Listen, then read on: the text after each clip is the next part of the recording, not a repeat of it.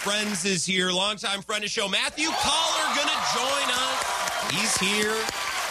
He's been at the combine. I saw him uh, hooking. I was gonna say hooking up. I saw him creating content yesterday. Let's call it uh, with Courtney Cronin.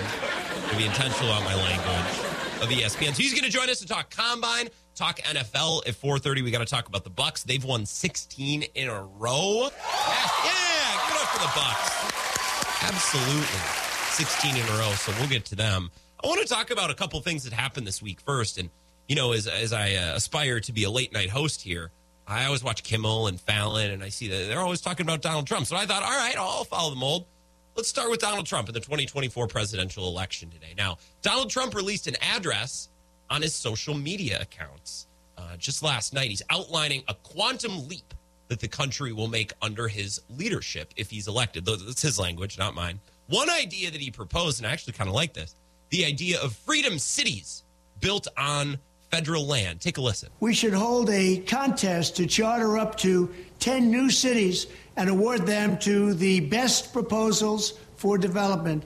In other words, we'll actually build new cities in our country again. Now, I actually like this idea quite a bit. Now, a couple of bullet points with these freedom uh, cities, excuse me, that he proposed. Vertical takeoff transportation, right? Flying cars, but not really. So we're making advances in transportation. No imports from China. It's going to be all American, created in house, essentially. And even baby bonuses to encourage procreation and growth, right? I think that all makes sense. However, there's one thing that's missing. Even with all those great features, I could simply not live in a city that does not have. I no, and I'm being serious.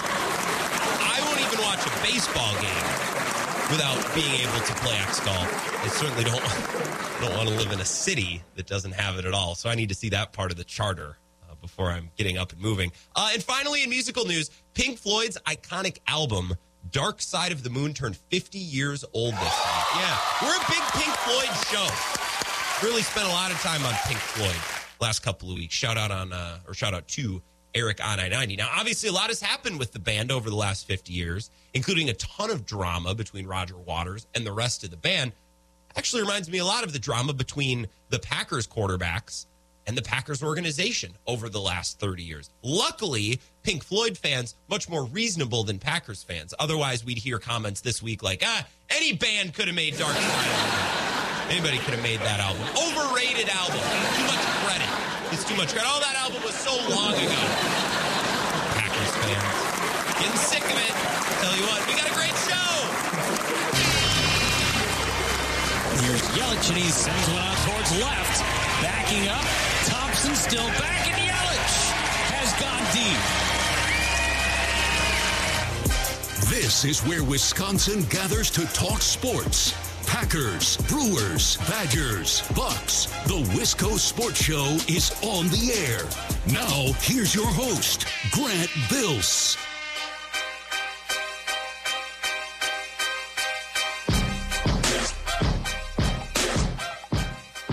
I would live in a freedom city. They just need X golf there. And also, I, I need Packers fans that are rational around me. If Pink Floyd fans were like Packers fans, we'd go back, and look at Dark Side of the Moon, and say, eh, it wasn't actually that good. Was it that great? Or there's no other good albums released at that time. Right? The 2010 Super Bowl, eh, not really as great as we remembered. Anybody could have done that. Any quarterback, oh, the team had a great defense, great receivers. Any quarterback could have done that. Dark Side of the Moon. Overrated album. Too much hype. This is this is the Wisco Sports Show. My name is Grant Bills. I hope you're having an outstanding Friday. Looking forward to a great weekend. I'm really excited for tonight's show. It's a bummer that we're going to start with a Badgers loss. They fell to Purdue last night, 63 61 really felt like they had a great crack at this game going into it. E- even in the second half, the Badgers were putting together some really nice stretches. I'm like, I think they're going to do it. I think this is the game that they're finally able to steal. Didn't turn out to be the case. They lost by two. Bummer. So we'll talk about that to begin the show. That's a bummer, but I am excited to talk about the Bucks. We're going to do that later in the show, and I'm really excited to reconnect with Matthew Coller for the first time in a while. He covers the Vikings and the NFL at large with Purple Insider. Right? He's got a Substack He was doing something with Courtney Cronin at the combine. They were putting out some good content the other day. Uh, two people that started on the Vikings beat and have done a lot of great things. Courtney Cronin now on ESPN. So you can go check that out. It's on his Twitter feed at Matthew Coller. Coller spelled C O L L E R. By the way, if you want to do your research before he comes on, he's coming on at 4:30. Going to ask him some Viking questions and maybe a Packers question or two. I don't think I want to talk about Aaron Rodgers with him unless he brings it up. I I don't think I'm going to go there. I want to talk about some other things. There's enough topics right now in the NFL. There's enough going on where we don't always have to focus on Aaron Rodgers. 608 796 2558 if you'd like to call or text the show. And I'm on Twitter at Wisco Grant, another way to get in touch with me and join the show. Let's talk about this Badgers game. I think back to Sunday's loss to Michigan, if we can go back a couple of days. And everyone was upset when Hunter Dickinson's three went in, including myself. I'm like, how do you let this get away? How do you let this game go to overtime? How do you blow that lead? Why don't you foul him? How do you ever allow that shot to get up in the air? We are mad. We were all mad. And I think in retrospect, our guy Ben Kenny was the voice of reason on Sunday. He simply tweeted when that happened, he tweeted cursed season as if to say, man, when it rains, it pours. When things aren't going your way, they're really not going your way. Right. And the Badgers have made many mistakes throughout this season. Right. And Jordan Davis misplayed that ball. Maybe they could have fouled, should have fouled. They failed to execute a lot this season. They've shot poorly a lot this season. They've not been perfect. But there have also been so many moments where I've just kind of thrown my hands up and said, well, it's just not happening with this team this year. And last night, I just kind of threw my hands up a lot. I was like, well, when it rains, it pours. This is the type of season they're having. College basketball is really fluky, right? It's the way she goes. Sometimes she goes, sometimes she doesn't. Sometimes the buzzer beaters go in, sometimes they don't. Sometimes you get the whistle, sometimes you don't. This has been a pretty fluky season in a bad way for the Badgers, right? All of a sudden, Johnny Davis turns into a superstar, goes to the NBA, which is great for him and good for the program. But Greg Gard's like, man, now I got to.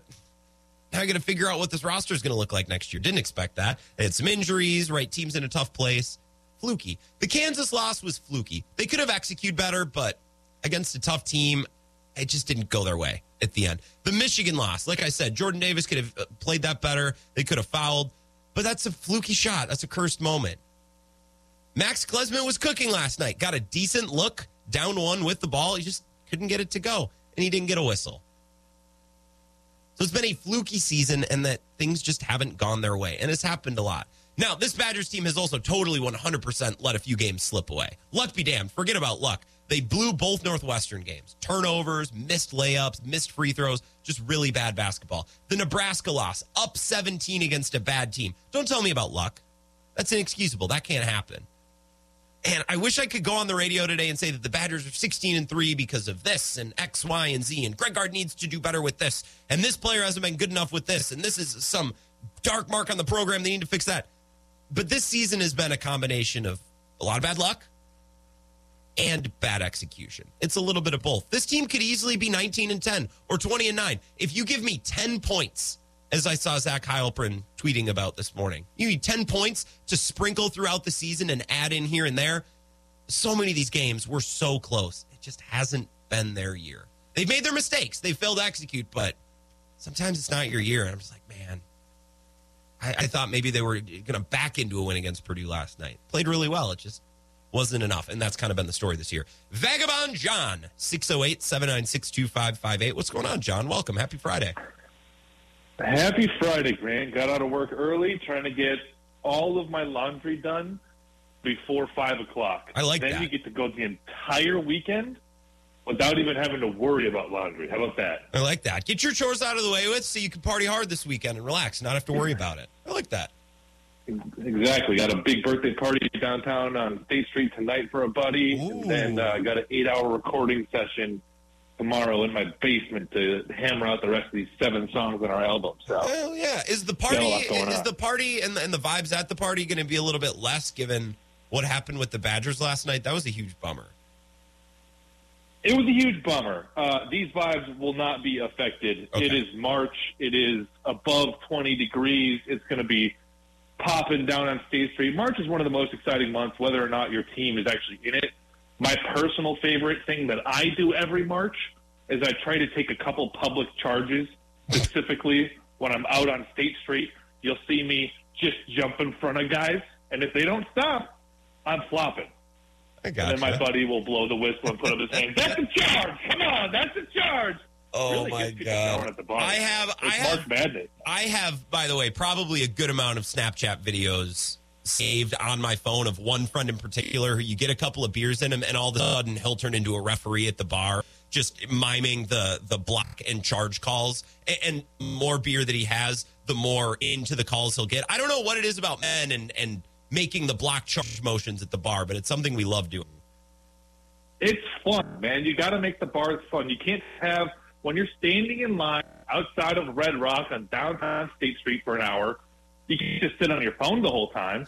You got two yellow flags that I'll be bringing, and if I see you Oh, know an inappropriate move of a, of a of a man's hand going where maybe it's not go in public, boom, throw the little flag at him. That's 15 yards. Good. Back to the line. State Anyway, Street is uh, lucky to have you down there this weekend. Sounds like a good place to be. Yeah, it's gonna be a good time. This this game, oh man, Yeah. wow! I mean, two points. For point number one, when you hear Wisconsin alumni, Sam Dekker, Ben Brust, Josh Gasser, when they when you hear about even in the biggest moments Mm-hmm. how Bo Ryan treated them, they took ill-advised shots. It would not matter if it was, you know, the big game of the year at the Kohl Center or if it was against, you know, Kennesaw State University. They're getting pulled and they're getting on the bench. And it doesn't matter if it's their best player or their worst player. Yep. And I think for me, that's like, what can I put? Greg Gard coached under Neil Ryan for 20 years. What changed? And when I see Tyler Wahl going against Zach Edey, mm-hmm. think that he can shot put the ball over this 7 4 monster with any efficiency, I'm myself, this guy must have watched Northwestern uh, game film at all against Purdue. Yeah. This guy must have not watched a single minute of how other bigs in the band, all except for Davis, but he's a separate league. He's a very unique player. Every other big, how many shots they took, some matchup thing. They said, you know what? Our bigs probably do business taking 16 shots. Yeah. And so I'm kind of melding my point point number two. But seeing Tyler Wahl do that in the half and then remaining on the fur instead of throwing her back out there for more minutes and like, hang around and sure pick up a couple of balls, who cares? I just don't understand why Gard allows his players to do what they want on floor and then not be easily pulled off. Okay. Especially Tyler Wahl. Let That's me, uh, let me jump in here before you get to point number two. I love where you're going with this. Okay. I, I push back. I don't want to do this because this is such a is boner guy thing to say. Who on this team plays Tyler Wahl with? That's my problem.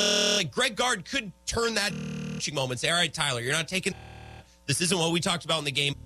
You're out there playing outside of our side of our scheme. That's an inefficient shot. Benching you. This team really doesn't have options. Like both had deep teams where he had seniors, seniors. It always there was depth on the bench. There was a bench. Greg Gard, this so thin. I- I don't know if a realistic option. Again, what you're saying, how Bo Ryan used to this, and I think the way coach that led to uh, very sharp decision making the year. He, he kind of weeded the shots out throughout the course. I, I just don't know that Greg Gard and the depth to do that. Even one of his best players. Yep. Here's my counter. Zach Edey missed one field goal. So you put Chris Hodges out there and you say, listen, guys, if you want a spot on this roster next year, you do not let that man shoot the basketball. Oh, I don't God. care if you get ejected in five minutes. Yeah. Because Zach, he missed one shot, Grant. I mean, and, and the big point is, great, on offense, Chris Hodges, you can stand at half court because our three guards are on absolute fire. And it is insane that you have Max Klesmit playing out of his mind the last couple of weeks. Chucky Yeah. Hepburn, yeah, hero ball at the end of the game was bad, but for the first three quarters of the game, the offense was moving through him. He was distributing the ball. He was hitting shots. He was driving to the rim. So my frustration is that the bigs took 16 shots. Now, to your point, who do you put in there? Yeah. You put a guy in there, you put a body solely for the defensive end. And I actually think Carter Gilmore, for all of the crap that Wisconsin fans will give him, he shut down Hunter Dickinson, right? For the most part. He shut he has the capability to go well. in there and just bang body. Yep. So that's my answer to your rebuttal would be my rebuttal to your rebuttal is literally anybody over six eight because what they do on offense literally does not matter because of our guard play, how good our guards were playing last night. Okay. So, I think the reason Yeah. Wisconsin, and this is point two. Yep. This is point two is our guards are going to be elite next year if everybody sticks around. Max Klesmit has grown tremendously. I've been harping on player development. He's really good. he's leading the team in three point shooting percentage. That's sneaky, right? At the beginning of the year, some of his three point shots were pretty ugly. But now he's shooting over 40%. You have a season, if you take out the one crazy bad night that he had, you know, he's still around 40%, and Chucky Hepburn's right around 40%. So you have three guards, and when you watch film on Purdue, they lose to teams that have really good guard play. So, you know, we shot 40%. We needed to shoot 43% to win the game last night. Our bigs combined for three of 16.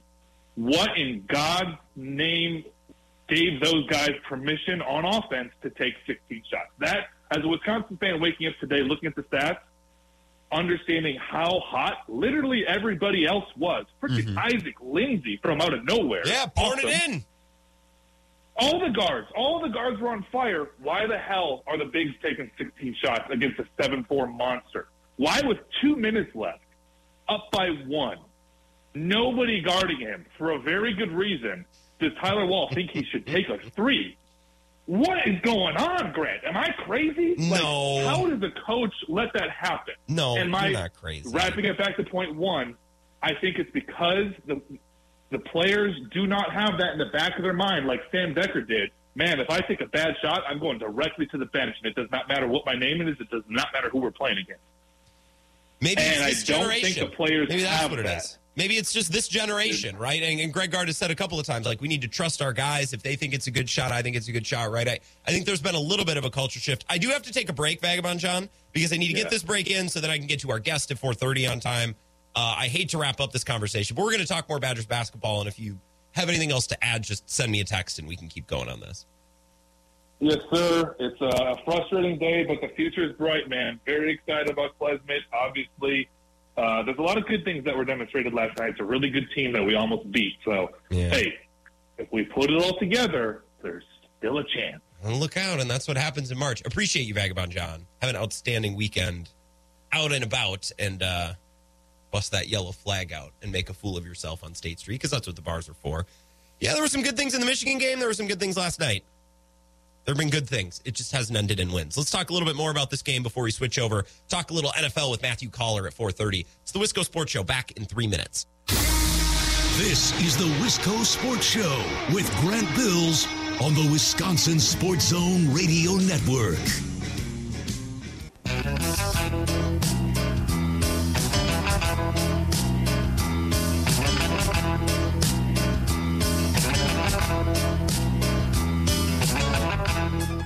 Wisco Sports Show. A couple of quick minutes here to talk Badgers basketball. Just a couple more minutes. Then we got to get to Matthew Coller, Purple Insider. Matthew is a, a professional. He's a pros pro, a real footballs guy, footballs guy. And I told him 4:30. So I'm going to call him as close to 4:30 as possible. It'll be like 4:32. But I'll tell Zach Heilprin, for example, 4:30, and then I'll call him at 4:36. He'll pick up the phone. You're late. I, I know, but Zach, you know, we're, we're we're friends, best friends you know, Matthew, he's a professional. I want to get to him on time. 608 796 2558. Send me a text. Twitter at Wisco Grant. That was a tough game last night. I thought they had it. I thought they had it. There's been games this year where I've watched the Badgers and I just, I, I am almost spite watching them because it's been so frustrating and their offense is so putrid at times. Last night, I actually started to believe for a couple of minutes and my heart ripped out in the final 60 seconds. Vagabond John brought up some good points when we talked to him, and I knew he would before the break. I'm not really sure why Tyler Wahl was shooting as much as he was. Like, I'm not trying to go at Zach Edey. Tyler Wahl was two of 11 from the field. He finished with five points. Not great. Did not get to the free throw line once. Vagabond John, I thought, had some good comments about the offense. Defense, I actually thought Wisconsin was pretty good. If I told you, and this is a classic sports talk radio thing to do, so I'm sorry, but if I told you that Wisconsin would hold Purdue to 60 ish points, which is the final score 63 61, Zach Edey would be held under 20 points, and there would only be one other player in double digits 13 points. Shot 21% from three, 50% from the field. I'm, I'm taking that. Like, I am living with Zach Edey scoring 17 and going to the free throw line a couple times. They made him earn it from the free throw line. He had a really poor night, especially early, and then he got dialed in later. I just feel like their defensive game plan worked pretty well. I don't know what their offensive game plan was. I don't really know why Tyler Wahl thought he could go at Zach Edey like he did. But they got good looks from three. They knocked him down. Shot 40% from beyond the three point line. It was pretty good. Isaac Lindsey's hitting threes. Everyone's hitting threes. And yet Tyler Wahl's taking it to the cup. I do feel for Max Klesmit because he was really good against Michigan and it went to waste. He was really good again last night. And he got a good look to take the lead in the final minute, and it just didn't go. Maybe could have fouled or called a foul on it. They didn't. It's just been that kind of season. It was a bummer. I get their defensive approach. Their offensive approach was like 95% correct. Just a little too much Tyler Wahl trying to go at Zach Edey, who's seven and a half feet tall. So I'm with Vagabond John on that front. Tweet me at Wisco Grant. I'm going to take a break now so we can get to Matthew Coller. He covers the Vikings and the NFL at large. He's at Purple Insider and you can find him on Twitter at Matthew Coller. He'll join the Wisco Sports Show next. This is the Wisco Sports Show with Grant Bills on the Wisconsin Sports Zone Radio Network.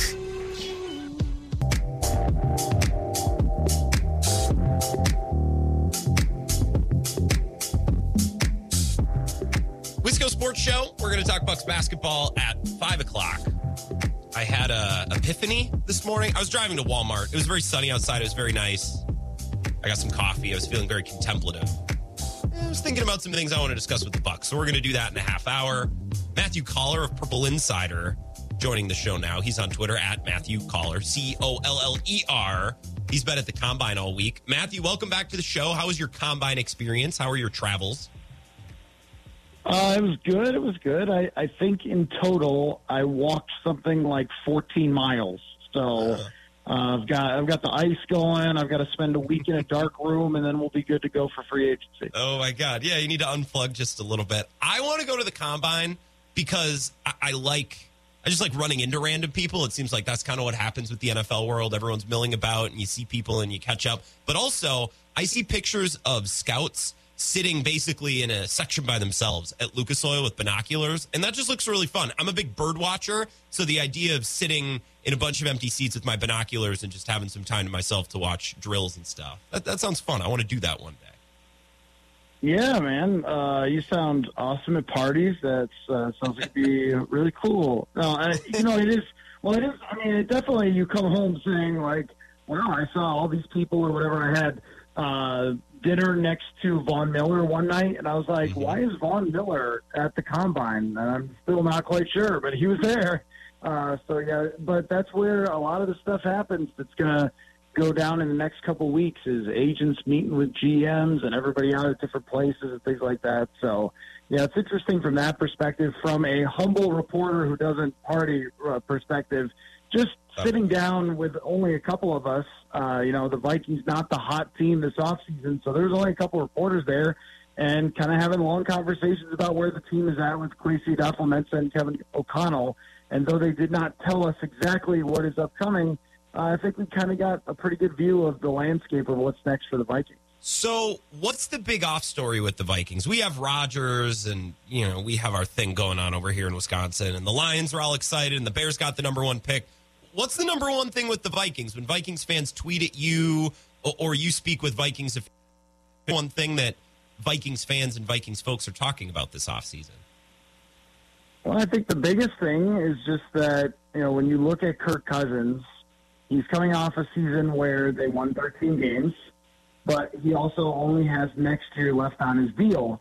And when you have Daniel Jones asking for $45 million, like what does Kirk Cousins want for a contract extension? And you know, I, I didn't hear out of either Kevin O'Connell or Kwesi Adofo-Mensah, yeah, there's only one quarterback in this world for us, and it's Kirk Cousins. That's not what they said. Um, Yeah. You know, they talked they talked glowingly, but in a non-committal way to Cousins, and I don't see how in their position that you could just say, yeah, you know what, five years, one playoff win. You know, what we should really do is sign up for a lot more of this. Even though you know everybody will tell you, well, it's not all his fault and everything else, but the whole the whole universe revolves around your quarterback situation. Nobody knows better than that than the folks in Green Bay that that's the case. And you know, I think also um, both O'Connell and Kwesi Adofo-Mensah signed short-term contracts. They couldn't be happier with where they are right now after a really good season, but they also know how fast it can change with one bad year. So, you know, do you want to take a step back? Do you want to try to go tr- crazy and trade the franchise to move up for a quarterback? Do you want, you know, how radical do they want this to be? I doubt it's going to be insane, but also at some point they kind of need to move on from it's, you know, Mike Zimmer and Rick Spielman's Vikings. And it's the same guys that are making up the core. So there's a ton of different decisions they have to make, but it all really starts with Kirk Cousins. Yeah, and Kevin O'Connell and Adofo-Mensah, obviously last year was their first year. O'Connell's first season reminded me so much of Matt LaFleur's first season. And maybe that's coincidental. Maybe they're not similar as coaches at all, and the results just were similar, right? The Packers won a lot of close games in 2019, and then in the few instances they lost, they were absolutely run off the field. And the Viking season last year under KOC in year number one, very similar. Why do you think that is? It well, why is it just a coincidence that these two coaches, both in the same division, they had such similar first years? What is it about a first year coach that when games go south, they go really south? What did you see last year, and what did you make of that? Yeah, I mean, I, I don't know if um, exactly it was being a first year coach. Uh, the the difference always is that you know Aaron Rodgers in, is in Green Bay and Aaron Rodgers is not in Minnesota. Sure. So in order to in order to win those 13 games, they needed 11 of them to go by one score. And I think that you know when you look at who they really were, they were really like an eight or nine win team, and that's it's very similar to the team that they had in 2021 by strength if you didn't tell anyone the final score and you gave them every other number they could look at, Sure. uh, you would say like, oh, it's a, you know, it's an eight or nine win team. Kirk Cousins had a. If you didn't know he had all the fourth quarter comebacks, you'd say he had a down year. His QBR went down. His rating went down. A lot of different you know numbers for him. Completion percentage, yards per attempt were not as good as they have been for Kirk Cousins in the past. And, you know, I think that that leaves you in an odd position because if they had won eight games like their point differential suggested, you would have been saying, it's time to move on. I mean, Yeah. trade the guy and, and blow some things up here and really make a big difference. That's the difference with where they're at. Like, as a team, I agree with you. That team with LaFleur uh, probably wasn't as strong as their record, but you can also see the bones of something that could be even better with the connection with him and Rodgers and how Rodgers fit in that offense. Here, it's like, yeah, I think that they did a lot of things really well. Uh, the NFLPA voted the, the best, this is the best organization to play for in the entire NFL. That is a massive feather in the cap of Kevin O'Connell and Kwesi Adofo-Mensah and the, the culture they created. Like that, that quantifies what they made as a culture, which I think is a really cool thing that the NFLPA did. Uh, I think probably those in Arizona and Washington disagree, but for Minnesota, it was really good for them. Um, but at the same time, like that 13 win total is kind of shading how everybody has to feel about this team. And I know that you know the some of the odds makers have put out already that the Vikings have the third best odds for next year to win the division. And I think that's right. I mean, there's just a lot of things where if they don't look directly at the win total, they're going to see that they're not really in a position without some sort of miracle, uh, or if Roger Goodell gets rid of the salary cap, um, for them to have similar results. So I think that Green Bay's pointed in a really good direction after that, where the Vikings, it was so fluky that it's not really predictive of what's coming next. Well, the Pa- I just stopped the Packers from drafting a quarterback and starting to look towards the future, anyways. In 2019, it's just so funny how these last couple of years have played out for the Packers. It's also not funny because we're all starting to go insane over here, but at least we're entertained. We're given something to talk about. We're talking with Matthew Coller, Purple Insider. The Vikings got Brian Flores. I'm guessing most fans are pretty thrilled with that. What's the buzz like? And and when you spoke to him when he was inducted, what did you hear? And, and what do you think change now with him at the helm of the Vikings defense. Yeah, I would say that you know if you were making out an entire list of defensive coordinators that you should be interested in, and Yeah. Brian Flores was probably number one or two uh, for the Vikings. And there's a lot of things to like there. Number one is that it's a different scheme from Ed Donatell, who really struggled. It was a a tough time, and I think that you know where Kevin O'Connell got very frustrated with Donatell was that he sort of wanted to stick to the way he did things. They weren't very adaptable or anything like that. Where I think Brian Flores is probably more adaptable, and even even if you know he wants to stay towards some of his you know general principles, they're always being very aggressive. So O'Connell is one of the tops in the league at throwing the ball. Uh, pass first, and this is a blitz first. Like these guys are going to have an aggressive style, and and not just have it be in name only and go to the podium and say we're playing aggressively, but actually their histories say that they want to do that. Uh, I think that the uh, experience of being a head coach and, and the responsibilities that Brian Flores could take on, also as having a background in scouting under Bill Belichick, all those things are very good for a team that needs to build a defense really from the ground up. There's a lot of holes on the defensive side. Just the question for me though is, you know, does this mean that they're going to really try to rebuild a defense in one year? Uh, where if Flores, you know, if, if he's good, he can get a head coaching job next year, Yeah. whether he's suing the league or not. So, you know, if he does a great job, then you know that could happen. Uh, but also take a li- real quick look at their schedule for next year. Joe Burrow, Patrick Mahomes, Philadelphia, San Francisco, uh, you know, Green Bay twice, uh, you know, depending on if Aaron Rodgers is there. The Detroit Lions were a top five offense. I guess it's hard to see, even with a much better idea of what they should be doing or scheme, or even if they're on the same page, of just snapping your fingers when you're $24 million over the salary cap and just having a better defense. I I just can't see it. I think, I, and that's that should impact how they handle everything this offseason. But at the same time, like if you're taking too many risks and, and and going out and buying a bunch of free agents to build up a defense in one year, you're not helping yourself for the future, which is where they really should be looking. Yeah. No, and that'll make sense. By the way, you mentioned the schedule. Uh, I am okay with the Packers not playing a first place schedule next year. That's one thing that I, I'm not envious of. Uh, It felt like, you know, most of the last decade, the Packers are coming back next year. It's like, oh, to Seattle, right? To San Francisco, hosting this team, hosting that team. It's like, I am looking forward to next year, uh, a schedule that's not as strong. And the Vikings, like, look, welcoming some of those teams into US Bank, those games are going to be fun, but. Rodgers or whether it's Jordan Love, I, I don't mind the idea of, of backing off and having a little bit of a lesser schedule. Really quick on defensive coordinators, I'd love your input as someone who's not um, um, with Packers fans. Let's say you're not in this world, so you, you have a little pers- uh, different perspective. Matt LaFleur decided to retain Joe Barry in an offseason where there are a lot of good defensive coordinators available, right? Brian Flores was one, but Steve Wilks, who's a veteran, was out there. Uh, Ejiro Evero, Fangio was had for a big price. What do you make of Matt LaFleur and his, uh, let's call it a, a continuing partnership with Joe Barry?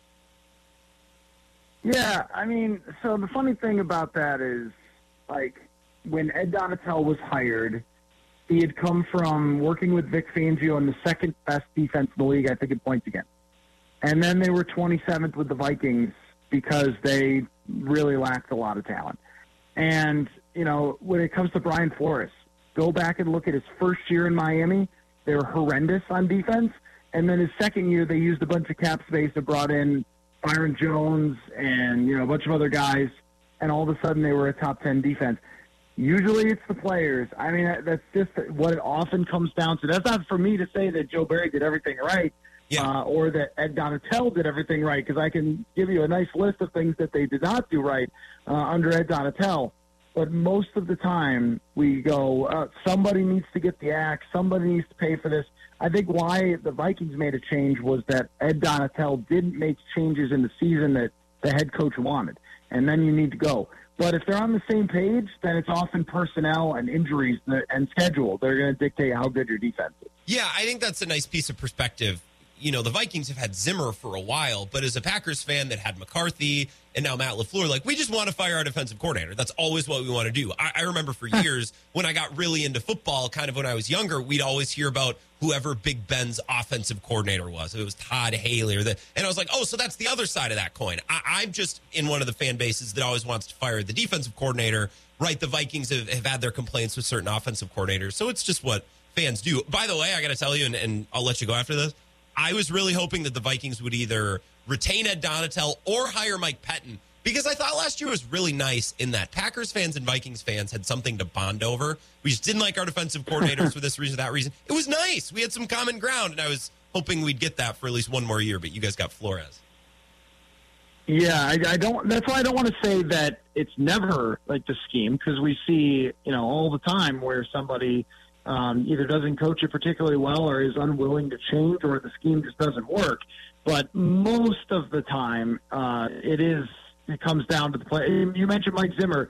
Mike Zimmer is one of the smartest football people that you will ever meet in your entire life, and was a genius when they had the roster and then was not a genius in 2020 or 2021 Yep. when you know Bashaud Breeland is getting smoked or something like that. Uh, so eh, that's what it usually comes down to in the NFL, man. Jimmy's and Joe's, I believe, is what a football guy would say. Not always uh, yes, X's yes, exactly. This is high level I buy that. analysis. Yeah, I do as well. Matthew Coller, Purple Insider. You got the podcast. You got your writings. Are you working on anything? Anything awesome that we should plug and watch out for? Um, I'm sure it's yeah, all great. Just kind of. Well, I appreciate that, but most mostly just waiting like everybody else to see what happens. These next two weeks are going to shape not just the next year, but I think the next like several years for the Vikings. So I'm kind of in wait and see mode like everybody else. Yeah, both of our fan bases are in wait and see mode. It's thrilling. I just love it. Matthew Coller on Twitter. Read his stuff. Listen to his pod. Thank you so much for the time and enjoy the weekend. I know you were traveling and at the combine, and I just appreciate you giving us 20 minutes. Thank you again. Yeah, sure thing, man. Anytime. Take care. You as well. Take care. Matthew Coller, live from the Twin Cities, Purple Insider. He's a good follow. Maybe not my favorite Viking. Well, I've never ranked my favorite Vikings people. Let me think. Never sussed this out before. He is my favorite. Yeah. I can't think of anyone else. Are there any Vikings? Who's the, who are the best Vikings reporters? Who do we follow? Who do we go to for cogent analysis, sharp analysis, unbiased analysis? I think it's Matthew. Yeah, I think Matthew's my number one guy. We'll look at that. Privileged to have him on. He was traveling all week at the combine. I asked him Monday. I said, "Hey, could you come on the show? It's been so long." He said, "Well, I'm in Indy all week. Let's do it Friday." And I'm like, "Man, you want to spend your Friday night once you're home coming on my dinky show? All right, we'll take you." So support him. Throw him a follow. Matthew Coller, read his work, listen to his pod, support him. We love our guests. Let's take a three minute break. We'll debrief, decompress on some of those football things that we discussed. Couple Vikings texts that I got, and I want to talk about those. And then we'll talk more Badgers, more Bucks basketball. Five o'clock, Wisco Sports Show. Back after this. This is the Wisco Sports Show with Grant Bills on the Wisconsin Sports Zone Radio Network.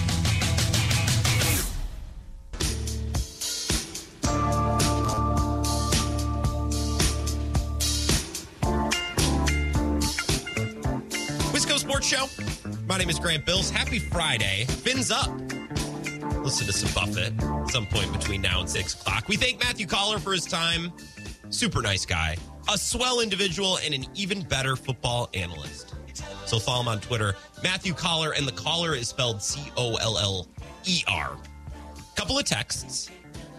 This one is from Mark in Eau Claire.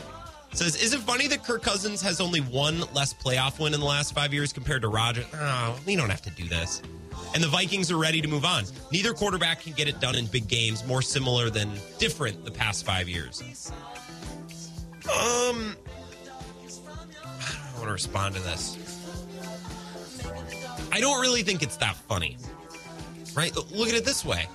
Right? The Packers had buys in 2019, 2020, 2021. Did they have a buy in 2020? They had buy, they had buys a couple of times because they were the two seed in 19, which was enough to get them a buy. Then they beat the Seahawks. Then in 2021, they had a buy, and then they played the Rams. So I, I'm not saying Aaron Rodgers would have won those wild card games, right? But Aaron Rodgers a couple of times and the Packers a couple of times the last few years have gotten such good seeds that they haven't needed to play in round one. So we're almost penalizing Aaron Rodgers and the Packers for being so good in the regular season that they don't have an opportunity to earn and to get that playoff win. I, don't know. I almost want to count that as a playoff win. Aaron Rodgers won an MVP. The team was good enough to get that first round bye. That should almost count as a de facto playoff win. I know it doesn't. And I know what you're saying, Mark. And just sometimes with sports, we're like, well, this is interesting comparing player A and player B when really the comparison doesn't mean anything. I think they're looking to move on from Kirk Cousins because he's Kirk Cousins, right? The Packers are looking to move on from Aaron Rodgers because he's aging and he's not worth the money that they're paying for him anymore, which was not the case even two years ago, even last year, right? So I, I understand that the Packers aren't exactly, you know, winning playoff games hand over fist. Most teams aren't. And having a first round bye will certainly influence that as well. Cohen Roller says Paul Allen exclamation point. Uh I don't I don't know. Paul Allen's never been on the show. I don't follow Paul Allen on Twitter. I do get a kick out of listening to Paul Allen on games. He's he's annoying when the Vikings are winning because I'm a child and I cheer against the Vikings, as any Packers fan and Packers owner would and should.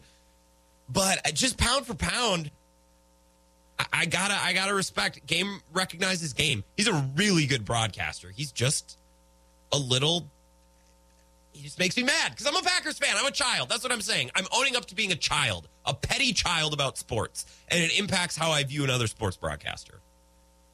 I'll admit it. Vagabond John says that guy stole my Joe Barry take.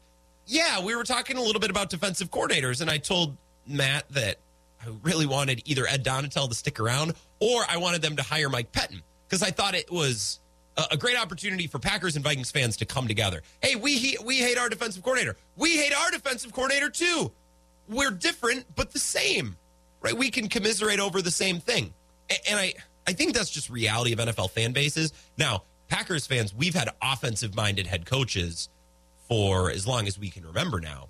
So we're not looking to fire our offensive coordinator because who even cares who's the offensive coordinators. We're looking to fire our defensive coordinator because the defense is never good enough which is a, reality of sometimes having an offensive minded head coach and the direction of the team is offense, but it's also the reality of having a highly paid quarterback. Because if you're putting all that money into the quarterback, that's less money to go around. Naturally, you want to protect that investment. So you're going to build up your offensive line, spend money on that. That only leaves so much money for weapons and for the defense. And a lot of times it's the defense that suffers. You're not going to pay that inside linebacker. Not going to pay that safety big money. Not going to pay every corner big money.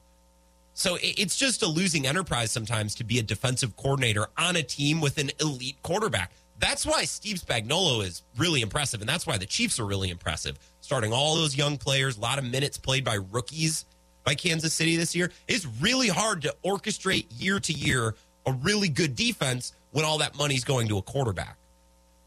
And I think that was part of Mike Pettine's issue in Green Bay. He didn't have his players. I think that was Don Ed Donatell's issue to a degree last year. But as Matthew said, like it's one thing to have a bad defense because of your personnel. It's another to have bad personnel and also not share the vision of the head coach, right? Like if Brian Flores was on staff last year and coordinated the exact same defense, but was on the same page with the direction of the franchise and, and agreed with Kevin O'Connell, it's like, okay, moving forward, we're going to invest in the defense and, and you're the guy we want at the helm. I don't think they wanted Ed Donatell at the helm. I also think they were well aware that his personnel was kind of ass. I don't know that Mike Pettine's personnel was that poor. 2020 is really the the dark mark, and the way that they gave away six free points going into halftime. And I don't know. We can go back and relitigate whether that was Mike Pettine's play calling or Kevin King's execution. It was probably a little bit of both. But situational defense under Mike Pettine, end of halves, end of quarters, end of end of game. It's just never great. It, they just never seemed to have it. They never seemed buttoned up. And, and, that was always my issue, if I can remember correctly, with Mike Pettine. Now we're going back their ways. Hector non Alaska's here. Hector, we got two minutes. What's going on? Um, you think that Brian Flores had like a asterisk or black mark on his Eesh. By his name when people were talking about? I know that that was an unfortunate use of words, but I didn't I, I couldn't think of anything else. But I like, know, I know. with everything going on, like we didn't find out until recently how the lawsuit and everything against the NFL was going to go. So like, uh, do you think maybe that had it, something to do with certain teams? Because there are a lot of teams that could have gone for somebody on like Brian Flores, and I feel like he got less interviews than he should have, kind of a thing. Hmm. Um, I so think maybe his, his perception in the league office, like the, the people in New York, it's probably different than the teams themselves. Just spitballing 100%. I, I don't know that the Vikings have some Yeah. qualm with Brian Flores. Goodell probably does, but I don't know if Kevin O'Connell and the Vikings do. Fair enough.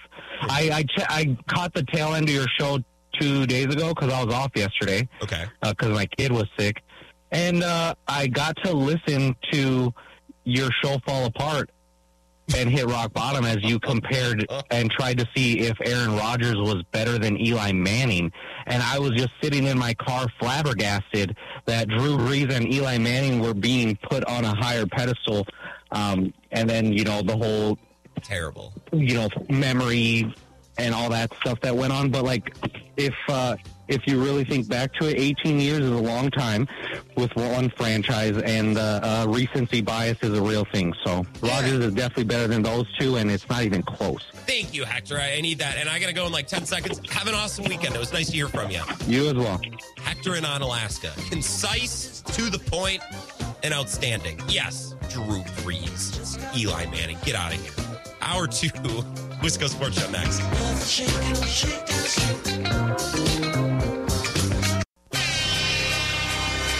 Here's Yelich, and he sends one out towards left. Backing up. Thompson still back, and Yelich has gone deep. This is where Wisconsin gathers to talk sports. Packers, Brewers, Badgers, Bucks. The Wisco Sports Show is on the air. Now, here's your host, Grant Bills.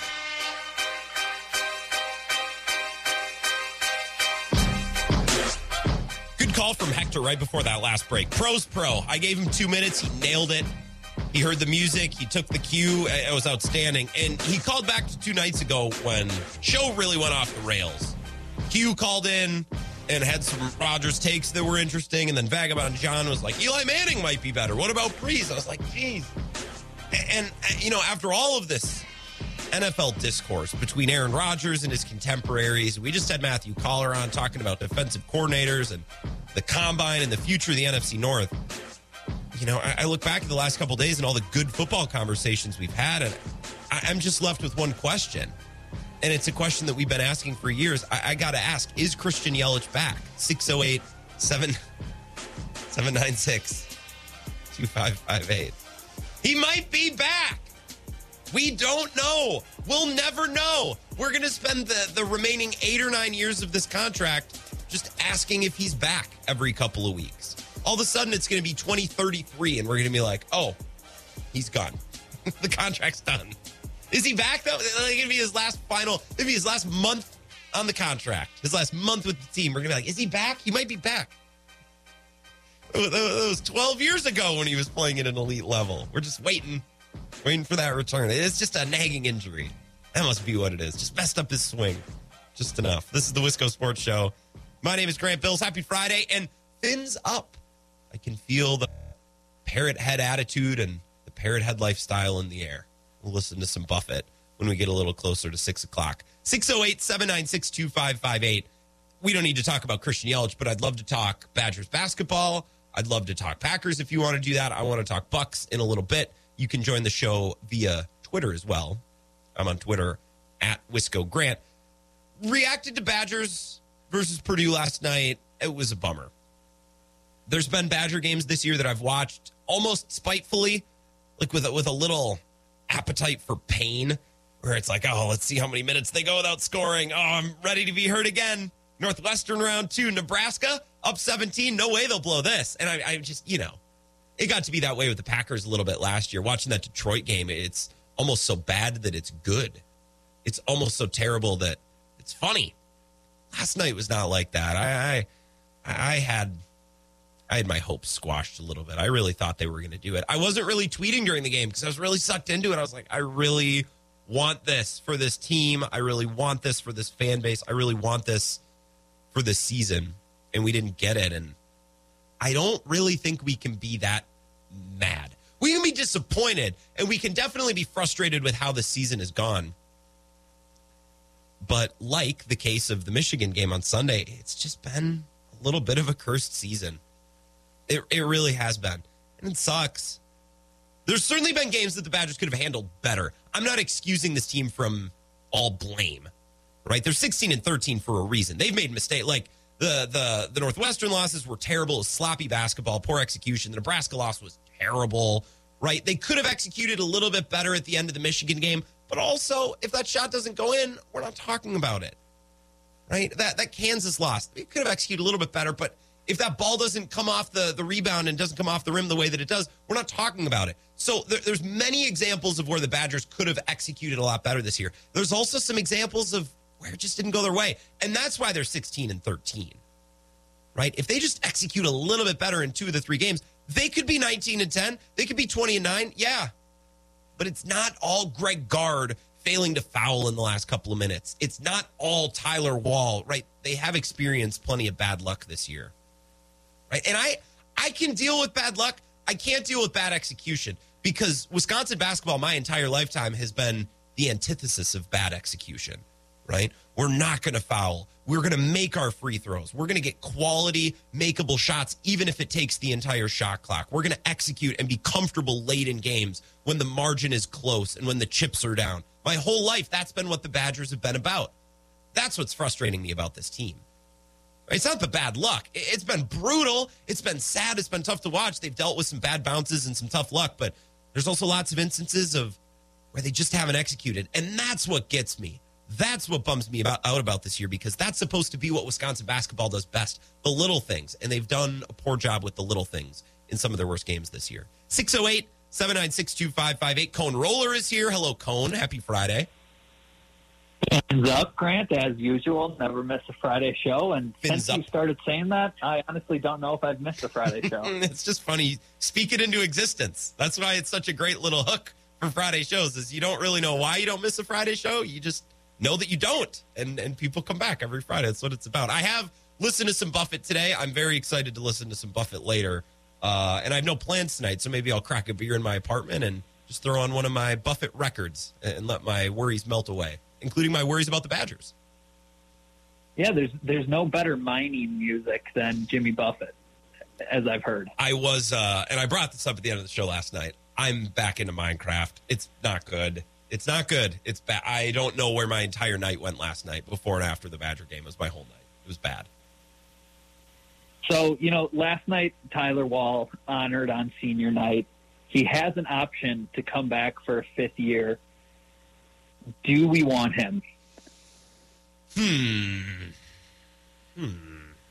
Well, we want Gus, right? That's our guy. We want him to play, but like, what if he's not ready? But okay, okay. Here, here's. I'm assuming you're going to say no. We don't want him, Cone. Let me push back a little bit and say, wouldn't it be nice to have Chris Vogt this year? Wouldn't it be like? Wouldn't it be nice to have a couple of extra bodies this year? This year has showed us that you need depth. I'd be fine with getting Tyler Wahl back just after this year because you need bodies. Yeah, I agree, and I agree with the bodies part, but it's it's kind of similar in my opinion. I hate to go there, but Do it. the Aaron Rodgers and Jordan Love on a much much smaller scale. Obviously, okay. Tyler Wahl should never be in the same conversation as Aaron Rodgers, but I kind of see you know Gus Bus. He's this young up and coming four star. Could honestly save Greg Gard's but as a head coach. So I don't know. Do you do you bring him in and give give Gus Bus starting minutes, or do you you give Wahl the fifth year senior the? Hmm. But he just hasn't gotten any better, and last night was a pure display of that. You know, in my opinion, Gus Bus would be banging Zach Edey and Tyler Wahl. that one like little like alligator arm layup he tried against Zach Edey where it missed yeah. the rim by five feet. Yeah. That was pathetic. You know, grow up, as you always say. grow the heck up. He does need to grow up. It's frustrating. I feel for Tyler Wahl because he's a skilled player. He's a very good basketball player, but he's this in between size, right? He's six eight, right? So he's just dwarfed by Trayce Jackson Davis and Kofi Cockburn when he was in the Big Ten and and Luka Garza and obviously Zach Edey. Like, I don't know what he's supposed to do. He can't play center in the Big Ten, and he can't be down low battling with these guys. I don't know if he comes back next year why it would be any different because we've been getting beat up, Cone, by Illinois and Indiana and all these teams with big bodied centers. Tyler Wahl just isn't it. And he's not going to grow three inches by, by next year. So I don't know what would change. Yeah, I agree. I agree. And, you know, as a four year player, he's he's earned his scholarship. He's graduating with a degree. I don't think the university, you know, they've they've done their part. Tyler Wahl has done his part completing his education, which, you know, is what the main reason those players are there for. Yeah. So I think if I'm if this is a NF or NBA GM, I am not exercising the team option on Tyler Wahl. How does that work in I'm college sports? You just, to- you just tell them no. Hey, I know you got a COVID waiver, but no thanks. I don't know. Like, would you be able to pull his scholarship? I'm, I'm not be sure. that would be brutal, brutal. I'll have to talk to I'll have to talk to Chris about that. Chris, oh, Mister McIntosh, got it. Yeah, yeah. I gotcha. Well, do you have any uh, big weekend plans before I let you go, Cone? Anything fun we should know about? Um, got a buddy who flew into Phoenix late last night. Um, he's out golfing with his grandparents right now, but you know, later tonight we might be hitting the streets of, of Phoenix. So boots will be on the ground. We'll go get after it. Have a great weekend, and I'll talk to you next week. I'm sure. Thanks, Cone. Yep, you too, Grant. Fins up. Fins up. Appreciate you. Appreciate your call. He has completed his education. Maybe it is time for for him to go. It's just it's really tough for me to say no thank you to a, a viable, very good, productive college basketball player after this season. Because last year, God, we would bitch about Chris Vogt. And we'd say, this guy is a bum and he's got no skill and he can't shoot and he can't do the. But you know what? He was really big and he could hold his own on defense and he could grab a rebound and he could put a couple buckets in here and there when he got a little confidence and he got the ball rolling. This year has shown that you just need bodies. You need guys. As Vagabond John said at the beginning of the show, Tyler Wahl's taking terrible shots. Why doesn't Greg Gard pull him out? That's what Bo Ryan would have done. And I said, who do you, who for who? For who? Carter Gilmore? Okay, sure. But it's not like they have a stable of players waiting in the wings for lineup adjustments and defensive versatilities and different different alignments. They just don't have it. They don't have that.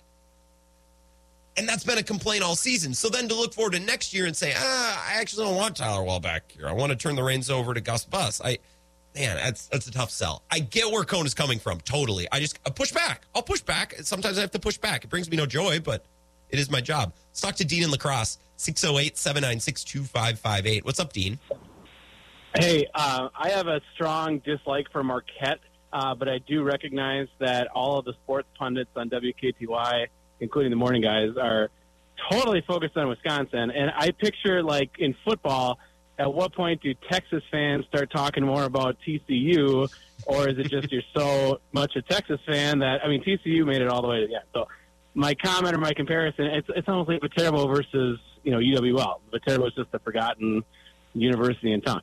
So I think um, we need to start talking about Marquette and just sort of give up on that.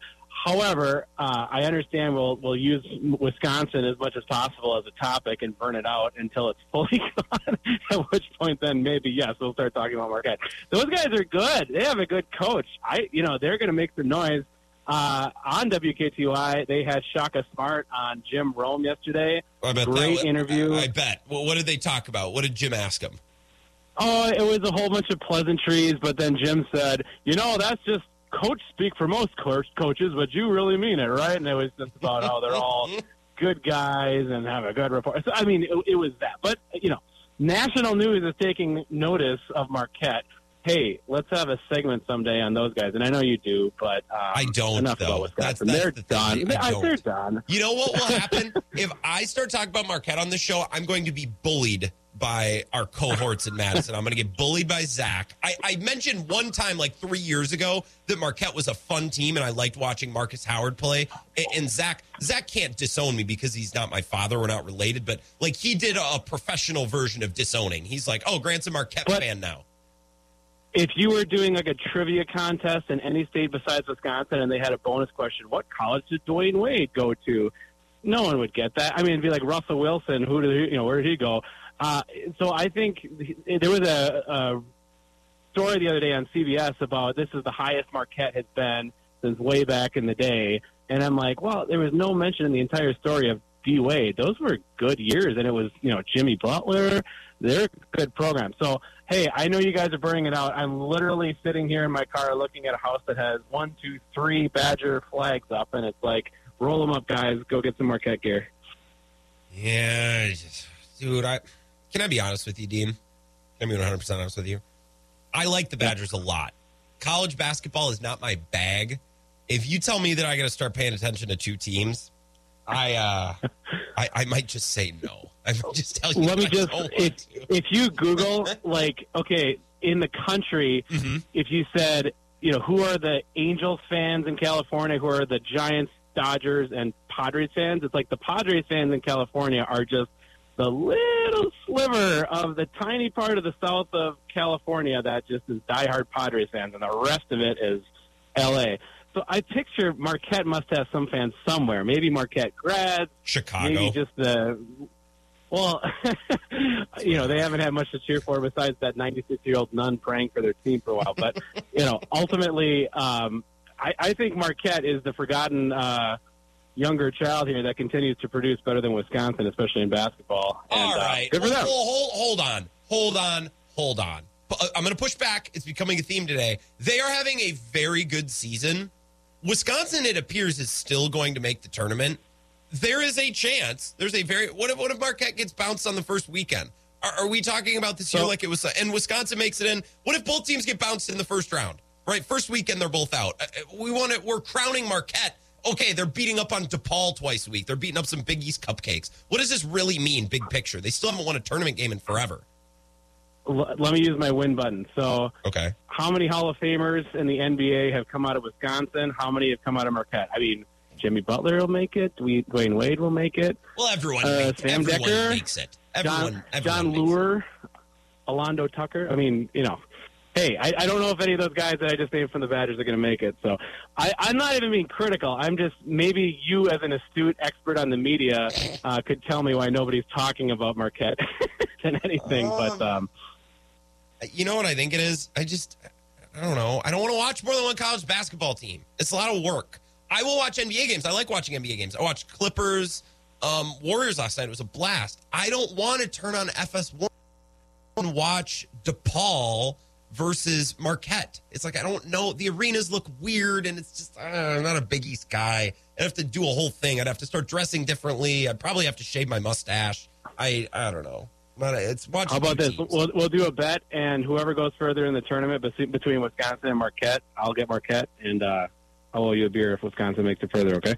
All right, we can bet on that. I'd say that like you need to give me some odds because Marquette's a better team, but I I, I don't care enough. I'm, I'm having a beer Well, with stop someone. either talking about Wisconsin. Then stop right. talking about Wisconsin. Have a good weekend, Dean. I appreciate you. Thanks for the call. He couldn't wait to get off the phone. He's more of a brief caller. He'll drop in, say a couple things. I kept him on the phone longer than he wanted to be. Oh my god! I just got a DM from uh, Jaddy May. He says Hall of Famers is the argument. Yeah, we can value, we can measure college basketball programs a million different ways. If you want to talk about which program's better by how many NBA Hall of Famers they've produced, oh, okay, sorry, Marquette's Marquette's got us. Marquette's got Wisconsin. I don't know if that's the best way to measure. It is a way. It's totally a way to measure success of a college basketball program. That's Calipari's le- uh, legacy, right? You ever see video interviews with uh, Calipari and he'll have the background set up and it's like Anthony Davis's jersey, Karl-Anthony Town. Like his pride and joy is putting players into the NBA. Wisconsin's pride and joy is putting together a very good college basketball team to contend for the Big Ten, have guys there multiple years, bring them along in their system. And as Cone Roller said, and Cone's a booster, so he can speak to this, right? Get these guys an education, a high level Big Ten education. Daniel and Madison, 608 796 2558. What's up, Daniel? Well, you know I got to respond to Please. whatever that was on the last call. Yeah. What, what, what, what I sh- what I should have told Dean and, and what I, I felt like I couldn't say is we have a lot of listeners in Madison. We don't have an affiliate in Milwaukee, and I'm not. I love the Badgers. I, it's not like I talk about the Badgers just to placate to our Madison audience, but our Madison audience is huge. We don't have a million Marquette fans who are listening. We might have a few, but we have way more Badger fans. Well, this network has Bill Michaels out in Milwaukee, and he doesn't even really talk about Marquette. So I, yeah. I don't know. Marquette Marquette is like like Dean said, they are the little brother, and always will be until they get a football team. It's just the truth. Uh, you you it's easy to throw all your money at one sport and then say, "Oh well, you know, we're we're better than you because we produce NBA talent every five or six or seven years." You know, I I don't know. They're a fun team to watch. They always kind of have been. But what have they done in the tournament since like 2003? Well, I, nothing, nothing. I and I guess eh, eh, here's my pushback. I'm not anti Marquette. I'm very much anti Marquette when they play the Badgers because it's this rivalry that everyone cares about. The rest of the year, I'm, I'm pretty indifferent. What, what, bothers me is the book on Marquette forever under Woj and, and, their previous coach was never win in the tournament, never win in the tournament, never win in the tournament. That was always the issue. They switched coaches now, and now they've had a really good season, and it's like we we moved the bar. The bar forever, Coach Woj was in the tournament. They haven't won in the tournament yet. They're having a great a year, but like Wisconsin has decades of cachet built up. Wisconsin's having a relative nightmare year, and it looks like they're still going to make the tournament. Well, I mean, you just said it right there. It's yeah. it's what have you done for me lately for a lot of people, and they look at this year and say, oh well, they're ranked in the top. Marquette's ranked in the top ten, top five. Obviously, this is this has been brewing, right? Um, Shaka Smart's way better than Greg Gard, all this, right? Yeah. Um, but you look back one year, and the Badgers were in the top 10, top five consistently. Yeah. Um, and then lost seniors and you know like and and put happen. a player so, into the NBA, which is the metric that's and I know Johnny Davis isn't exactly killing it in the NBA, but like they've put players into the NBA too. It was last year they had a lottery pick. Yeah, he was a lottery pick. So I, I don't know. It's uh it, it it's easy to say, oh, well, how many Hall of Famers do you have? And then he mentioned Jimmy Butler as, an, as a Hall of Famer, which I think is well kind of garbage. But, he's going to be, um, but that's an indictment on the Hall of Fame, and not that's well, yeah. He's not. He's not going to win a championship unless he hops onto a super team. Another pandemic, so, maybe. I, you think we get another pandemic? Oh, he might have a good shot. He might. Well, yeah. Fingers crossed for another, another pandemic, I guess. Um, but yeah, it's that that's that's such a ridiculous um, just comparison to make. Like he yeah. said it. He said it best. There, they are the little brother. They always will be the little brother, and that's just how it is. Well, I'm not hating on Marquette. Yeah. I don't. I don't dislike Marquette. I I will root for them in the tournament because they're a Wisconsin team. Yeah. I really will. Yeah. But don't don't start conflating uh, being better than your bigger brother because you have one good year. That's that's all I got to say. The year that's not over yet, and we haven't gotten to the part of the year that I've been told for all of Woj's tenure, the only way that they're successful is they win in the tournament. They still haven't done that. So I, I'm not trying to discredit what Marquette has done, although I keep bringing up their cupcake Big East schedule. So maybe also, I am a little bit. one one last little tidbit here. Yeah. People like to forget that we we won the national championship in 2020. Thank you. So, who brought that up? Was that Zach last week brought that up? We need to mention that more often, Daniel. Thank you for that well, we're 2020 national champions, so yeah. Uh, I don't know. Well, it's, it's, really it's very yin and yang because the pandemic giveth to Jimmy Butler, a Marquette alum, and the pandemic taketh away our national title that we would have won if not for the plan. Plan. Jimmy couldn't even. Like Jimmy Butler couldn't even do it against LeBron, AD, and the bubble Lakers. So I don't know. I don't Terrible. know. Terrible. Thank you, Daniel. I'm glad that people are fired up about this. I'm glad that we have some something else to talk about other than Wisconsin losing to Purdue last night. Yeah, that was rough. It was. Have a good weekend, Daniel. Appreciate you. Yeah, you too. Bye. Thanks for the call. Have a good one. 608 796 2558. One of our Eau Claire listeners just texted in and said, Thought it was a gag because as soon as you said you'd be bullied for talking about Marquette, you were cut off and went to commercial. But I guess you got bumped in Eau Claire for UW Eau Claire women's tournament. Yeah, they're in the playoffs you know what? I was going to take a break. We're just going to have a lot of breaks late. David Monona has called in, and I feel like he will poignantly speak on this topic. Dave, hello. Happy Friday. Hey, first of all, you can't be a fan of both teams. Case closed. Marquette stinks. They suck. I first of all, last guy, you can't root for Marquette if you're a Badger fan. Doesn't happen. Otherwise, you're not a fan. It's like being a Cubs and a White Sox fan. Yeah. You can't be both. You one or the other. You can't be a Marquette fan. Marquette stinks. They suck and they're just a redheaded stepchild. She's squashed. You only hear from like one, like once every four years, like for an old girlfriend, you know. Well, in your case, maybe you know an old, old, uh, old something or other. But once every four or five years, you hear from no. But as far as the tournament, yeah, that's a pretty good bet because Marquette hasn't won a damn game in a tournament, and that they're playing DePaul and like you know these these cupcakes. But let Marquette come to the Big Ten. Hell, even Minnesota the other night. Yep, won a game. It's hard to win you in this league. I don't know that you can say that about the Big East, Dave. No, it's such a. As far as I'm telling you, man, my buddy, I'm getting more and more irritated with my buddy Greg Gard more and more. The guy just needs to shut his mouth. What do you mean? At the end of the game, because he keeps saying, "Well, we should have did this. We need to do that." Then Greg, then shut up and do it. Sure. If Tyler needs to do, if Tyler needs to do something, we don't want to hear it. Chucky, Chucky screwed up the end of the shot clocks. Stop talking about, well, he should have, he should have, we should have, or we should have fouled. No, you keep making excuses. This team mentality this year has an IQ of Dorothy and Toto in The Wizard of Oz. they don't get it. The other night, the, the big fat guy, seven foot guy, yeah. he comes down the perimeter.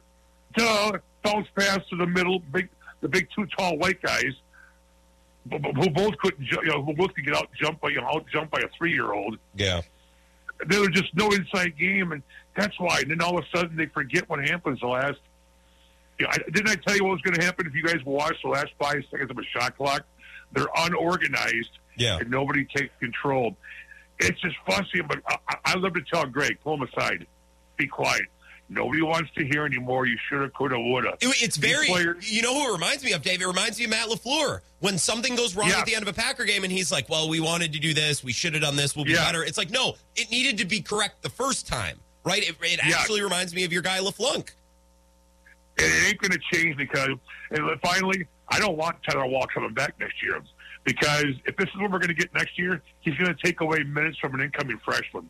I'd rather have a freshman start and okay. have Tyler Wahl go to graduate school and go bye bye and take take Crowl with you and hit the transfer portal. I never met two guys slower, can't jump, and can't dunk, and they're like seven foot ten. You know, both of them. I'm exaggerating. And uh, it was God. Last day, I'm telling you, I just want to scream every the last five games. It gets down to the last sixty seconds, and what I mean, what happens? It's uh, but Coach Gard. you get one more year, man. I'm with you. But yeah, but anyway, but but finally, no, Marquette, they suck, they stink, and you know if they go up in flames, and you know maybe the dorms get flooded, and they can't fly out, and they get stuck on a tarmac. Good for them. See, this is why when when our Eau Claire listeners or our La Crosse, they ask, "Why don't you talk about Marquette?" and then I I will direct them to our calls for our Madison listeners. This is why I don't talk about and and love on Marquette. Uh, La, La Crosse is a there's yeah. a, all, all, all across is good for us. The, the Bluffs, you know, Angel Hall, which we used to call Virgin Islands, and Popcorn, Popcorn Tavern and Howie's. Other than that, lacrosse is, you know, is Warwick Park. Where I got, I got a lot of trouble in that park my days too. Holy crap! Sounds like you got quite a list of things that are nice. The river's great. We talk about the river. You talk about all of our great yeah, trails. but, I mean, I was, I was in Laux Hall, right across from Myrick Park. Mm-hmm. I'll give you a 30 second story. Here's how gullible I was. I used to love shooting bottle rockets out Laux Hall over La Crosse Street into Myrick Park. One day I walked back into my room and there's cops there. I'm thinking they're here to bust me. No, mm-hmm. they just stopped by to console and talk in that room, and here I gave myself up. Now, what an idiot I was back then, right? they were just hanging out in your room? Yeah, they're just hanging out, and I thought they were there to bust me, and I busted myself. Well, that's probably because they knew that you backed the blue. You had, they had an ally that was a safe space for them to come, oh. and you support law enforcement, so they knew they could use your space as a, as a gathering oh, space. my that's nice. God. Or the day I shot bottle rush at Sanford Hall, start the curtains on fire. And at midnight, all the girls came out of the dorm. I'll tell you, back in the good old days, panty raids, man. Could you imagine doing that? This this generation panty raids? Oh my God! Yeah, God. The good old Animal House days, man. That's when college was college and men were men. Not this generation of soft pillows and popcorn and lollipop, lollipops and limousines. Thank you, Dave. Have a great weekend. Appreciate you. And there he goes. Uh, I actually do need to take a break. Three minutes and we're back on the Wisco Sports Show. This is the Wisco Sports Show with Grant Bills on the Wisconsin Sports Zone Radio Network.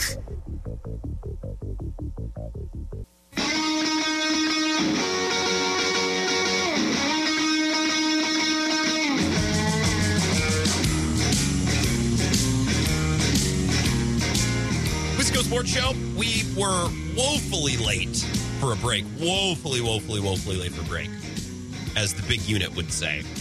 So we're going to have to move at a, a brisker pace in the last half hour of the show. I want to talk about the Bucks in a couple of minutes. We'll listen to some Jimmy Buffett as well. 608 796 2558. Let's go to the phones. Welcome to the Wisco Sports Show. Who's this? Hello. Hey, Roscoe. Roscoe. Hey, Roscoe. What's up? Uh, first time caller. Yeah, it's nice to have you. Where are you calling from, Roscoe? Uh, Alaska. Oh, and Anna. Oh, a hilltopper neighbor of mine. Nice to meet you, Roscoe. What's going on? Uh, I just wanted to comment on the baseball rules changes. Hell yeah. Uh, do it. Well, I think the uh, time clock uh, is the best thing that's happened to it in a long time. I like it. I do. And it the players look. It took them a week, and, and they're in the flow with it. It seems to make sense. They're they're moving at the right pace. It, it happened like that. Snap of a finger, Roscoe. Yeah, but I'm not happy with the uh, taking the uh, shifting the infielders and also uh, the minimum of three pitch, three batters for each relief pitcher. So you don't If like you take more of the You don't like- strategy out of the game. Oh, so you're going to miss the shift and the strategy? Yes. Well, maybe now, maybe now that we've got the pitch clock, Roscoe, we can revisit the three batter rule because if the pitchers are moving much quicker, maybe then we can add in more pitching changes and it all balances out in the end. Think about that. I'm hoping that's right. Yeah. I feel like that was very targeted against the Brewers when they got rid of that. When they said uh, each pitcher has to face at least three batters, it seemed like that was very targeted at the Brewers. It seemed like the, the decision makers in New York, coastal elites, some might say, were targeting a small market Midwest team with that. I didn't like that. Yeah. But the uh, the pitch clock um, will really make a difference. Uh, I'm a Cardinal fan, and Oh. uh, Galleg- well, they have a relief pitcher named Gallegos, mm-hmm. and they they clocked him last year, and he averaged 25 to 28 seconds between between pitches. We don't need that, Roscoe. I'm not. I'm not spending years of my life over my lifetime waiting for some pitcher to rub pitch on Right, his ass. himself. Yeah. Yeah. Terrible. well, I wish your Cardinals nothing but the worst in the season to come. Respectfully, of course. I, you know, They're, they're, they're going to really be tough this year. I think so. They always are. Can stay healthy. Yeah. Yeah, stay healthy, but worst of luck again, Roscoe. Call back sometime. This is this is good. Have a good week. Have a good weekend. Thank you for thoughts on the rules. The pitch clock for everyone who is overreacting, and I will speak directly at you. And I'm not a guy to say I told you so, except for when I'm right. Then I do. Um, I'm not a guy to gatekeep things unless people start saying stupid stuff about the NBA. Then I was. So I will say I told you so, and I will gatekeep. I just want to say, after the first weekend of spring training, everyone was on Twitter and everyone was texting and calling shows. This game is in trouble. I don't know how to fix it, but this game is in a bad place. This game is. I, don't know what to do. I this is this is bad. Sports headed in the wrong direction. It's been two weeks. It's been two weeks, and hitters are like, "Oh, okay, so we got to go a little faster." Wow, look at that! Look how easy that was. Took two weeks. Not Even two. It took less than two weeks. Took 12, 13 days just like that. Sport has been speeded up, moving at a brisker pace, more intention with everything. There's less farting around in the batter's box. That's the, that's what we really wanted to eliminate. We wanted to eliminate the farting around. We don't need to take away from the action. We don't need to take away from the game. Let's take the farting around out of the game. Like it's a better product for everyone. Cone Roller simply texts in and says, "Yes, Dave," with two exclamation points. I don't know what part of Dave's call you were addressing. Vagabond John says a voice message. I can't open the. uh, this one's about the Badgers. Mike from Chippewa Falls says, "For all the old guys out here, I apologize." Grant, what are you talking about? Roscoe's call was great. Are you, talking about Roscoe's call? That was outstanding. It was the first time he ever called. I did a great job. Uh, this text says, Reavers is a perfect example. Not a muscle in his skinny legs. Yeah, him and Wahl both. I got a tweet from Jordan who says Tyler Wahl lost his confidence. It's nothing to do with his, excuse me, nothing to do with his size. He looks like he's going to miss the shot before he even takes it. It's both. It's both his confidence and his size. Because even when he's playing his most confident, good version of basketball, the best version that he has, he's still really, really woefully undersized compared to Kofi Cockburn, who whooped up on the Badgers for a couple of years because they didn't have a bigger, better option. Trayce Jackson Davis, and now Zach Edey. He's just too small. He's not a center, and he doesn't have a good enough skill set to play power forward or a wing. Ideally, six eight, you want to be a wing. Khris Middleton's six eight. Khris Middleton ain't playing center. So, Jordan, I agree with you. He did lose his confidence, but he is also too small. Both A and B can be true at the same time. 608 796 2558. Five minutes. We're back on the Wisco Sports Show. This is the Wisco Sports Show with Grant Bills on the Wisconsin Sports Zone Radio Network.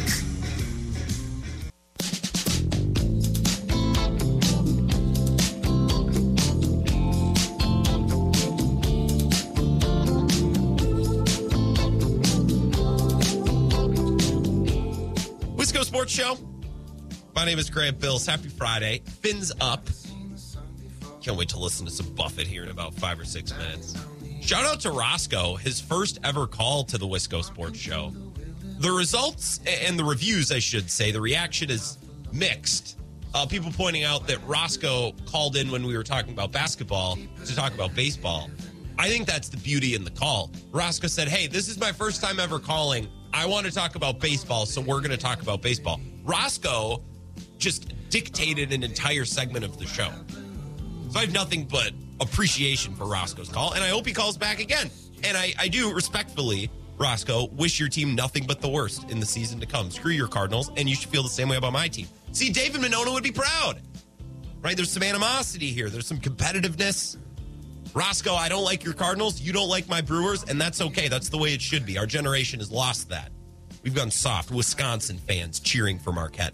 I actually don't really care. If you want to cheer for Marquette in the tournament, I don't see a problem with it. I was not born and raised in the city of Madison, so people get bent out of shape about that in Madison, and that is their God given right. They can fan how they want to fan. If you want to cheer for Marquette in the tournament, cheer for Marquette in the tournament.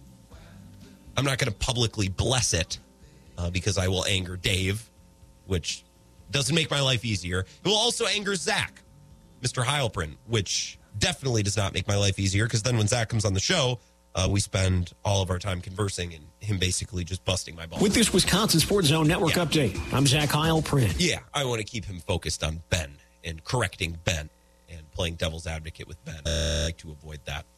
Milwaukee Bucks have won 16 in a row. This weekend is a phenomenal. I was just looking at what was it? NBA on ESPN. That's where I saw the tweet. This is the weekend schedule for basketball. And of course, there's some good college basketball as well. Nets Celtics tonight, Grizzlies Nuggets at 10. That's tonight. Oh, boy. Tomorrow, 76ers at Bucks at 8:30 tomorrow night. This is Eastern times, by the way, so 7:30. And then Sunday, a full day of outstanding basketball. Two early games on ESPN. Suns at Mavericks. Uh, the Jason Kidd Kevin Durant matchup that everyone's excited about. Warriors Lakers at 3:30. Maybe Anthony Davis will sit out that game despite being pain free. Knicks at Celtics at 7:30. By the way, everyone is big on the Knicks. I thought I, I, first let me preface this. I very rarely bitch about this, so don't hold this against me. I normally don't make complaints like this. I want this on the record. I normally don't talk about this, but I'm going to talk about this. I thought that given the Bucks have won 16 in a row this week and look to be head and shoulders the best team in basketball, that we would maybe get some extra Bucks content in the basketball podcast sphere. Sports Center is whatever. Get up and first take. I don't care what they do. I'm talking about the Bill Simmons podcast, the Low Post, the Hoop Collective. Right? Let's get Eric Nehm on there. Let's get our guy from the Athletic. Let's Zach Lowe talking with Eric Nehm. Let's get Jim Owczarski, the Journal Sentinel. Well, why not? Let's get him on there. Let's get some Bucks guests. Marques Johnson on the Bill Simmons podcast, something like that. But instead, it's been Knicks talk because the Knicks uh, the Knicks are playing really well. But I somehow missed the memo where Jalen Brunson was now somehow a bigger MVP candidate than Giannis is, and I missed the memo where the Knicks, who are what are they, the four seed? What are they, the five seed? Uh, and the Bucks are the the one seed. I might have missed that memo as well. I wanted more Bucks content this week, and uh, don't get me wrong, it's not. I don't have anything against the Knicks, but whatever. Knicks at Celtics on Sunday night. Grizzlies at Clippers at ten. If such a thing interests you, maybe Ja Morant will pull out a, a, a gun to celebrate a play. That seems to be his thing. I would not want to be a team that has to deal with the Bucks right now. Right? I would not want to be a young, plucky, up and coming team that is matched up against the Bucks. I wouldn't want to be a Donovan Mitchell or a Jayson Tatum or a Jalen Brunson, some 26, 27 year old up and coming, loving life basketball player, trying to make their mark, carve out their niche in the league, accomplish some things in the playoffs. The Cavs, the Knicks, the Nets.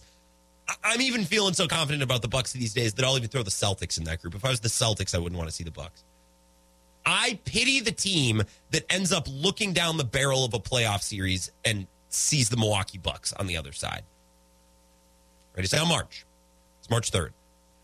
This is the time of year in which a team like the Bucks can thrive. And you're seeing it with 16 straight wins, but I'm almost talking from a perspective of from here on out. I'm looking forward. Forget the 16 game winning streak behind us. Look forward, think forward. It's our state motto after all. Right? This is the time of year in which a team like the Bucks can thrive. It's a mature, accomplished team with older players, older players with lives and families. Right? And in December or January, a team like this Bucks team can get a little bored. Uh, season is long. We got to travel here. We got to do this. It's only December. Our goal is to play into June, and it's only January 15th. Uh, team gets bored, get a little sleepy, get a little complacent. But now it's winning time. Now we're a coach. We can see the finish line on the schedule. Team's getting healthier, starting to figure out roles. Jae Crowder's in town now. Everything's coming together. Team's rounding into form. Best defense in basketball with a bullet. Go look at some numbers right now. It's not close. No one's defending like the Bucks are. Spacing is a little bit better with Khris back. Jrue has been unbelievable. Jrue Holiday, I was I wasn't arguing about this with Justin Garcia the other day, but I, I messaged Justin. I said, "Hey, look, I'm trying to make the case that Jrue is the best version of himself. He's operating with higher efficiency in the clutch. This is what my eyes tell me." And he's like, "Well, he's been this guy all along. His numbers in, in the past would back this up, right? This and that about Jrue Holiday." But my eyes are telling me that I haven't seen this version of Jrue Holiday before. I, I just I love the way that he's playing more so than I loved him a year ago or the year before that. And I loved him then too. Right? Jrue is this silent assassin. He's going to wear you out every time you bring the ball up the court. And Giannis is wired like an absolute serial killer. And Jae Crowder's a tank, and he's going to throw his body around, and he's hungry. He doesn't have a ring. Bobby Portis. Remember what Bobby Portis said about the Celtics series when the Bucks broke camp this last fall? He's like, I just want to thank the Boston Celtics because they made it very clear what I need to work on and what I need to improve on. And I heard that, and I was like, oh boy, love this guy. This Bucks team feels like they were robbed of a legit chance at a title last year. And in some ways they were with the Khris Middleton injury. Well, they were. They were robbed of a chance, uh, uh, the, the most legitimate chance to contend for a title. But it happens. It happened to the Nets a couple of years ago. The Bucks benefited. It happened to the Warriors. The Raptors benefited. It happens. Right? Teams, because of injuries, because of luck, sometimes miss out on a great chance, and it's not their fault. That happened to the Bucks last year. And they're really upset about it. So let's see. The Bucks are playing their best basketball of the year. They're as healthy as they've been and trending in the right direction. They are wired perfectly. The leaders on the team are wired perfectly, and they have extra motivation because of how the season ended last year. Mark my words right now, listeners of the Wisco Sports Show, participates in the Wisco Sports Show. The Bucks are going to turn their first round opponent into a crater of black glass. There's just going to be nothing left. It's just be like, oh, what happened here? Oh, the Bucks blew body parts off of the other team for four or five straight games. This team is playing some brand of basketball, and I love how the season's trending. Love it. Let's take one final break. We'll come back, listen to some Jimmy Buffett, and wrap up the Wisco Sports Show for the week. Back in three minutes. This is the Wisco Sports Show with Grant Bills on the Wisconsin Sports Zone Radio Network.